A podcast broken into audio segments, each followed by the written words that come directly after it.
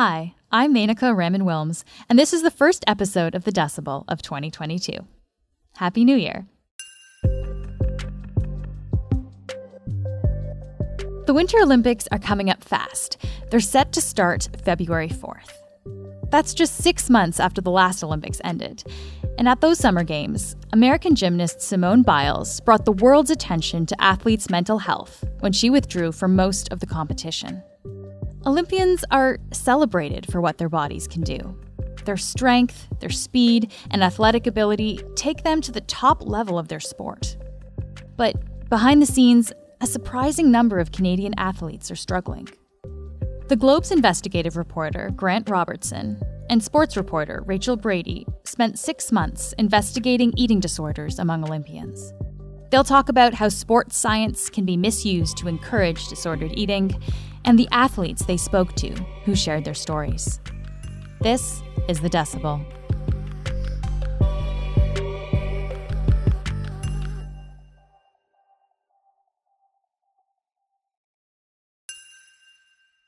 Grant and Rachel, thanks so much for joining us today. Thanks for having us. Thanks for having us. Grant, what made you want to look into this issue of eating disorders and Olympians in the first place? It's an interesting story. Um, I actually got talking to an Olympian who I had covered through several Olympics and knew a bit of their background. And um, we got talking about some of the challenges that athletes face behind the scenes, the kind of things that Canadians don't see when they're watching on TV. And where that conversation led was to the prevalence of eating disorders on this athlete's team. Uh, she had said, you know, on my team, 80% of the team struggled with eating disorders. And wow. that number really shocked me. And it really caught me off guard. And, uh, and from there, we got talking about just the sheer prevalence of it. And uh, we started reaching out to other athletes to sort of see what was happening in their programs and in their sports. And we started to hear, you know, similar stories back that this is much more of this goes on than than people know or people see. And just to be clear, Grant, the Globe is protecting some of these athletes' identities because we don't want to reveal who they are. Correct. Some athletes were very frank with us and very open to talk to us about it. Um, some of them didn't want to uh, have their name attached because you know this is a very sensitive topic and really could affect their careers. Rachel, you've covered sports for years, and so can I ask, what did you find out? How how wide ranging actually is this issue? Well, the data is really hard to come by. Anyone will tell you that. Um, so a lot of what is was currently available was either anecdotal or the research has been done in a very narrow kind of siloed sort of way, whether it's by you know a specific country, um, NCAA women's sport, or certain amateur sport in certain places. So it's never been really looked at in Canada anyway. It's never been really looked at across the country um, in, a, in a more deep way um, to put some numbers around it. So we found a, a, U of T study that had within it a couple of questions on eating disorder, and it, it pointed to that sort of one in five number. And even when you look at that, it showed that such a small percentage of that group was actually getting treated. Yeah, that study was very important because, you know, even though it was one in five that reported having disordered eating or eating disorders, only 4% were actually diagnosed with it or treated. And Grant, so for this investigation for the Globe, uh, you spoke to an athlete named Erin Wilson, uh, who was one of Canada's top synchronized swimmers uh, in, in 2011. Why did you want to tell her story? When I joined the national team, uh, I was probably, I think I was 19. Um, that first year, it kind of completely changed. Like the the first competition I went to, representing like the Canada, like the senior team. Mm-hmm. My coach at the time, like at one point, she stopped practice and realized that we hadn't been weighed in two weeks, and she like literally stopped practice. We had to um scour our bags, like we were literally like scouring our our swimming bags to find change because the only scale she could find was like coin operated. And so we literally had to pay for ourselves to like weigh ourselves so that she knew what weights we were. And it was like the first kind of time it hit me that like oh, like you're serious about like you actually care about this, like. Mm-hmm. You know, like there's there's a lawsuit that Erin's part of against Canadian Artistic Swimming, and the allegations in that lawsuit are of abuse and maltreatment uh, against uh, swimmers in that program. And they're just allegations at this point. It, it's not in the courts yet. They haven't been tested. But what they're alleging is that there's a pattern um, within that program of situations where swimmers were basically forced to lose weight or given weight targets that really didn't have any bearing on their body composition or their height. We would get weighed once a week and they would like line us up like one at a time and you had to like get weighed before you go in the pool every Wednesday. Th- those Wednesdays were just very anxiety driven for me. Um, and it got to a point where I couldn't even like look at the number on the scale without like having like a full like anxiety attack basically. I would get weighed, but I would never like I would purposely like not look at those numbers because it was just like pretty much traumatic every time. Um, and so it also and in synchronized swimming there is something called target competition weight. Grant, can you explain what that is? That's the number uh, that swimmers on Erin Wilson's team were given when they arrived at the program. Um, the swimmers alleged that they were given this number and it was, uh, you have to hit this. And the bigger problem was it was tied to their contracts. So it, it was actually your contract weight. And if you strayed too far from that, they had a three strike system. So if you, you got one warning if you're too high above it and a second warning. And if there was a third warning, you could risk losing your spot on the team. Now, it became an even bigger problem, uh, they alleged, because a second contract actually said if you are cut from the team and you leave the program, you might have to pay back the funding uh, and the costs associated with you being on the team. So in Erin Wilson's case, it was estimated to be about fifty thousand uh, dollars when she was removed from the national team uh, because she was above this number. When they removed me from the team, they like did. They're obviously smart enough to not just say like you're too fat to be on the team. Like they basically told me that I was like under emotional distress and like they were concerned about my mental health. And so that's why they were removing me from the team. But then to get back on the team, the main criteria was that I lose weight. So there is a proposed class action lawsuit against Canadian Artistic Swimming, which governs the synchro program. What's been their response to this whole thing? Yeah, so when the allegations first came out, Artistic Swimming launched an investigation into problems with the program. They brought in a third party investigator that they appointed themselves uh, to investigate the problems.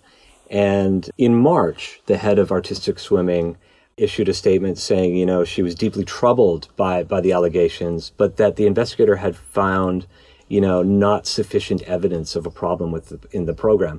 The problem with that is we haven't seen the results of this investigation. It's being kept private. So we don't know you know what's in there and uh, and what came out of it. Artistic Swimming uh, sent us a statement for this article saying, you know, the program is still very much based on athlete health and proper nutrition.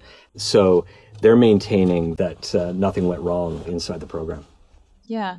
And it's I mean, interesting. We're talking about individual athletes here, but also the team as a whole. Can you speak a little bit to, I guess, how this plays out um, amongst people? I remember a psychologist and a, and a dietitian team that treat athletes saying that these things spread in group settings. So when you have a group of athletes who either, you know, travel, compete, train together, spend a lot of time together, they they start to mimic one another's behaviors. They start to notice what, you know, what that athlete is or isn't eating anymore, how that one was celebrated or given a lot of praise or attention from a coach, um, and how that received uh, congratulations from the group and a lot of the, the athletes have described that feeling of pleasing the coach and receiving praise in that setting as like intoxicating um, and actually addictive. To want to feel that all the time and to have it um, even though it's short-lived right? Because you'll have to step on the scale again another time and maybe the news won't be as satisfying in your mind. But that the behaviors can really start to to shape one of the stories on, on what Rachel's saying there, one of the stories that Erin Wilson told us was a story about how her coach at the time um, allegedly placed so much importance on weight that if one of the swimmers lost a, a, considerable amount of weight or hit their targets, all the other swimmers would have to gather around to practice and, and they'd all clap for the for the one swimmer. This girl like literally lost I think 15 pounds in the summer and like her ribs were like literally like sticking out of her skin. And the only thing my coach could say was like, isn't it great how, how amazing she looks? Like we should all give her a round of applause. Like she finally hit her goal weight.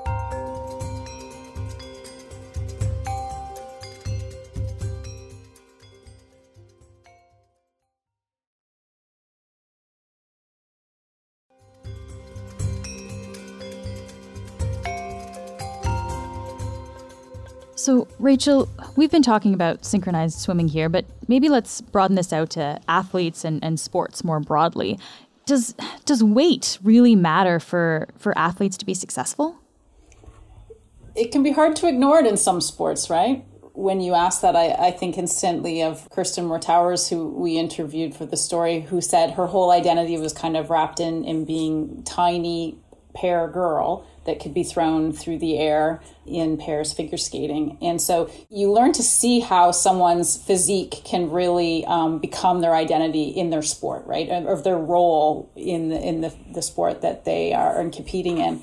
And so in some sports, it has become so important in the minds of those athletes that I need to be light. Um, I can go faster and longer in an endurance manner if I'm lighter you know the, the idea if you're going to gain weight it, it should be lean muscle mass and nothing else is is really ingrained for a lot of athletes in a lot of sports that gaining fat or bringing up your body fat percentage especially when all these numbers are available to you um, can be really really like an eventful moment to step on a scale or to look at your anthropometric stats and to see that, right? But in some sports, uh, you know, if you're looking at something like ski jumping or you're looking at the weight classes in wrestling or taekwondo or a lot of these combat sports, you can't strip away the weight from that, but you can make ethical decisions about which weight class an athlete should be in. Are you forcing them to go into a weight class that they just physically don't thrive in because they've had to lose too much weight or they've had to gain too much weight to be in it? So,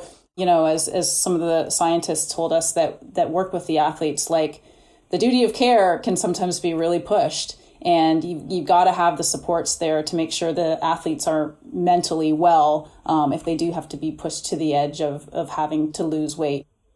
I think there's sort of this reckoning in, in sports going on where, you know, they can collect data on everything. And you really have to look at, okay, well, what is a good metric that actually is linked to performance and what is a metric that is not?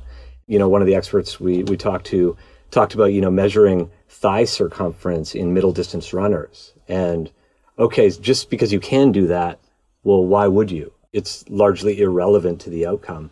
And so, you know, getting rid of metrics that are gathered just for the sake of gathering them and, and really focusing on ones that actually do affect performance. And so, Grant, um, in your investigation, you talk about how the term sports science is often used to kind of legitimize telling athletes that they need to lose this weight. What did you find out about how science is misused here in this way?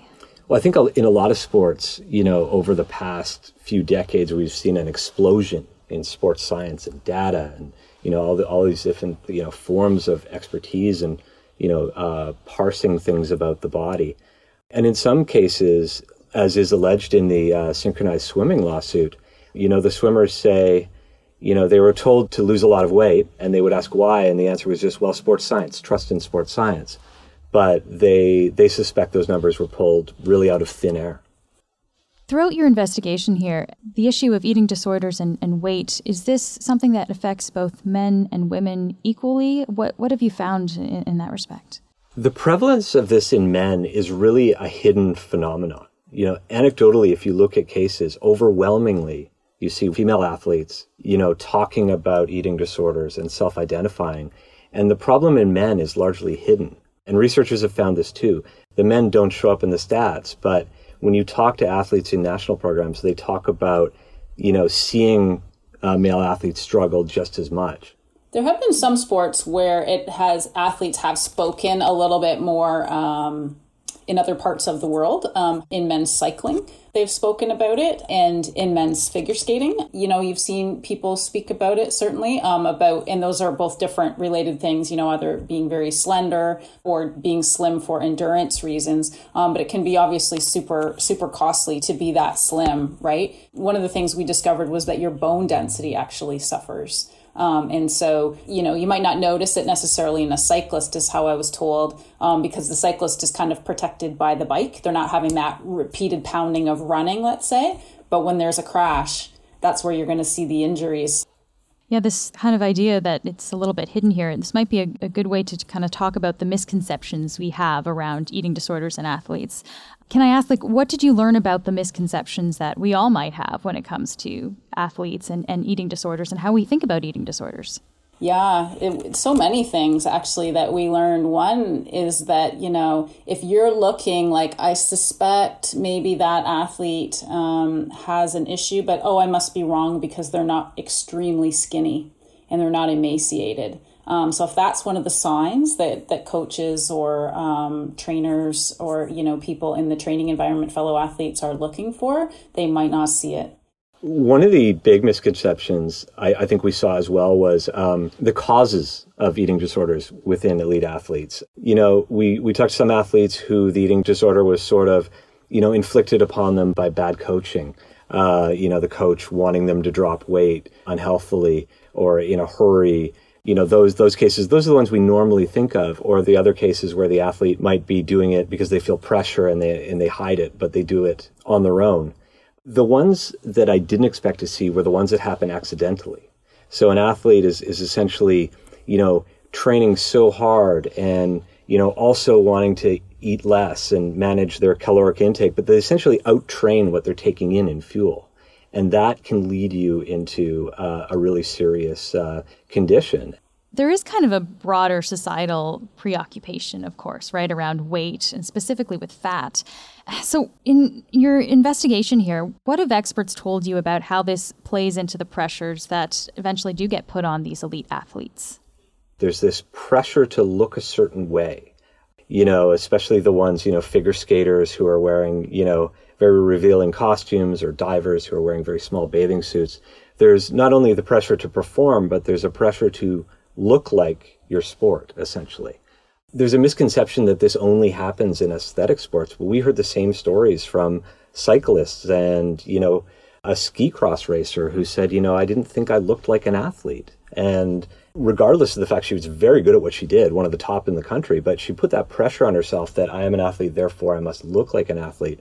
And so you've got these sort of um, these image pressures that weigh on on athletes very much like they weigh on people and that can have a really damaging effect we also heard that wit feels to be judged um, positively or negatively by you know people in the public basically on their social media feed that people feel that it's their place to make comments on someone's body uh, on social media and what that feels like. And there's a bit of a policing there in some sense, especially of female bodies and what females are eating and that there's you know seems to be this idea that you shouldn't be posting something of you know a, a slender female athlete eating. Like people don't want to see that and they need to comment on it or, or um, kind of reprimand you and remind you that you better be slender and that you better be thinking about your sport and not out enjoying yourself. I guess what's happening now that these things are starting to come out, how are athletic programs starting to remove this idea or, or maybe change these ideas of, of how they deal with weight and performance here? Yeah, some of the steps we see that have been taken, and a big one is group weigh ins. You know, so removing that step of putting the whole team together to weigh each other or to take measurements or to be weighed in front of your teammates, or even to have um, a secondary teammate, like a partner, who stands there and writes everything down uh, on a clipboard while one person that seemed like maybe a step to, to make it a little bit more private uh, but even that can be really um, make the athlete feel very self-conscious you know a lot of the experts we talked to stressed that the coach should not maybe even have that information. They shouldn't be the, the keeper of that information and they shouldn't be using it in a, you know, a punitive way or or a motivational way for that matter, that it should be done by a professional in that space who knows how to take those measurements sensitively. And then I think there's some things in, in the language as well that the language should be posted more towards, you know, if changes in your body are happening, it should be for this performance goal and not for this uh, actual aesthetic goal. I, yeah. And I don't think that are necessarily false metrics, but I think that there's like, as a cost benefit analysis. I, I don't think, I don't want to like discount science. And I think there's a lot of value in performance science, but I think that there's you kind of have to think about that person as a whole and like as a as a human and not necessarily like as a machine that you can it's not a car that you can like adjust to make it go at an optimal speed. And how is Erin Erin Wilson, this athlete you were talking to, how is Erin doing today? She uh, has been diagnosed with PTSD because of her ordeal. That's how traumatic they say their experiences were on the team, and and to this day, she still has a has a hard time talking about the eating disorder that she developed. while trying to drop weight and essentially starving herself. Um, what's also interesting about Erin is she's gone on to study abuse in athletes at University of Toronto. So she's becoming a researcher of this phenomenon and an advocate for um, you know athlete rights and things like that. And so the study we mentioned earlier that looked at the prevalence of eating disorders, uh, Erin was one of the authors of that. Uh, that was part of her research into national team athletes, and so she's very involved in it. But when you talk to her, you can tell her time on the team still weighs pretty heavily upon her. Grant and Rachel, thank you so much for both taking the time to speak with us today. Thanks for having us. Thanks so much. That's it for today. I'm Menaka Raman Wilms. Our producers are Madeline White and Cheryl Sutherland. David Crosby edits the show. Kasia Mychajlowycz is our senior producer, and Angela Pacienza is our executive editor. Thanks to Rachel Brady and Grant Robertson. You can find their complete investigation into eating disorders among elite athletes at globeandmail.com. Tell us what stories matter to you. Email us at thedecibel at globeandmail.com. And if you want to reach me, I'm on Twitter at MenakaRW. If you haven't already, please follow The Decibel wherever you get your podcasts. Thanks so much for listening, and I'll talk to you tomorrow.